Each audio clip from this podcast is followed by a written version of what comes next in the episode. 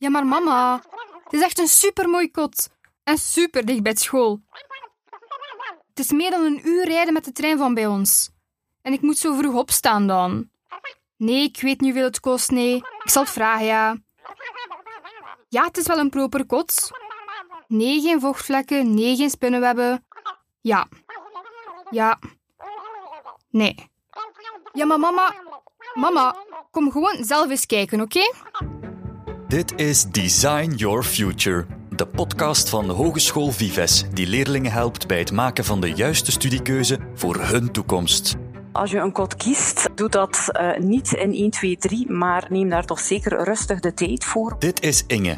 Zij werkt voor Stuvo bij Vives, de studentenvoorzieningen. Doe je er langer dan een uur over om van bij jou thuis tot in de les te geraken? Is het antwoord ja, dan uh, merken we dat het uh, voor studenten toch uh, het traject heen en weer afleggen, dat dat heel vermoeiend en tijdrovend kan zijn.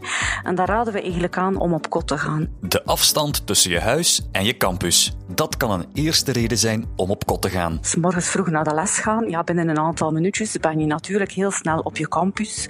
Heb je springuren, dan kan je gemakkelijk eventjes over en weer naar je kot gaan. Maar vooral ja, het op eigen benen leren staan. Hè. Uh, een aantal zaken zelf moeten doen. Bijvoorbeeld je kot opruimen, zelf koken, het afval buiten zetten. Dat hoort er natuurlijk ook wel een beetje bij. Je leert aldoende dus ook alle praktische zaken van een zelfstandig leven. Nu ja, sommige studenten voelen zich ook vaak uh, beter thuis of kunnen beter studeren thuis. Dus er zijn heel wat vragen dat je kan stellen hè, en een beetje een afweging maken van ja, wat uh, is nu de pro en wat zijn nu de contra's hè, om, om daarin dan uiteindelijk een beslissing te gaan nemen. Hè. Je ontdekt jezelf wel op kot. Je leert koken, je leert zelfstandig leven, je leert sociaal zijn. Dit is Cleo.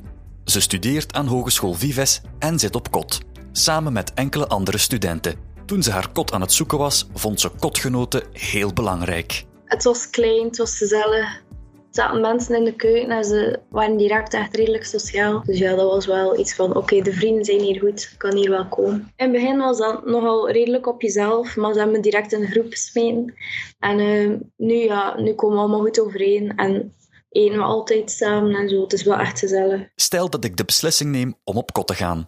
Waar moet ik dan op letten bij het kiezen van een kot? Het moet eigenlijk een plek zijn waar je je goed voelt, want het, is, ja, het wordt eigenlijk je tweede thuis hè, voor de komende jaren. Je leeft er, je studeert er, je ontspant er. Dus zoek een locatie waar je je goed voelt. Wens je in het bruisende stadsleven of wens je liever aan de buitenrand van, van de stad in een, een rustige buurt een kot te gaan zoeken. En dan, ja, afhankelijk van wat wil ik, kun je eigenlijk een, een selectie maken. Hè. Ik wilde echt dicht bij school zijn, omdat dat wel het belangrijkste is. Uh, maar ik zou wel zeggen als tip dat je uh, in de buurt moet zitten van een winkel. Een kot kiezen doe je dus heel bewust. Ga op prospectie. Maak een afspraak met de koteigenaar en wees kritisch. Vraag of je de kotvergunning mag zien.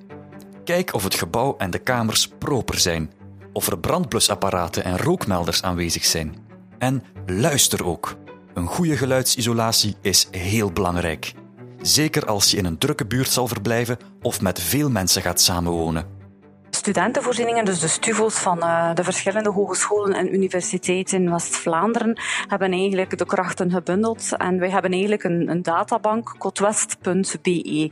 Daar kun je dus eigenlijk uh, enkel kamers en studio's vinden die een positieve kotvergunning hebben gekregen. Wat wil dat zeggen? Dat wil zeggen dat de huisvestingsdienst van de stad, waar je dus je kamer gaat gaan zoeken, gecontroleerd heeft voor jou of dat die kwaliteit en die brandveiligheid op kot, of dat dat allemaal wel goed Op kot in West-Vlaanderen, kotwest.be dus. Voor een, een recente, een, een, degelijke studentenkamer uh, ga je toch een gemiddelde toch betalen van een 350 euro per maand. Uh, natuurlijk. Uh, als maar dat hangt natuurlijk ook af van hoe groot je kot is, in welke stad je studeert, hoe luxueus je plek is en of je het deelt met anderen. Maandelijks betalen mijn ouders het kot en krijg ik per week uh, 75 euro om boodschappen te doen en andere dingen zo te kopen. En hoe pak je dat praktisch aan met anderen samenleven? Er is schema aan de keuken en iedere week is er iemand anders die moet kuisen op kot. En dat gaat per kamernummer, zo in die volgorde. We gaan regelmatig de maandag naar de winkel allemaal samen. Soms is dat met twee, soms is dat met drie, soms met meerdere. En uh, dan koken de meesten wel om zes uur. Als je dus met anderen samenleeft, toch best een paar duidelijke afspraken maken. Dan verloopt alles vlot. Ja, bekijkt van wat, wat wens ik nu eigenlijk? Hè? Wat, wat kot past er nu eigenlijk bij mij? Dus maak daar zeker uh, wat werk van en, en, neem daar zeker ook je tijd voor. Hè? Zorg vooral dat de kotgenoot niet liggen, want dat is dan ook wel echt het belangrijkste kot kiezen van je.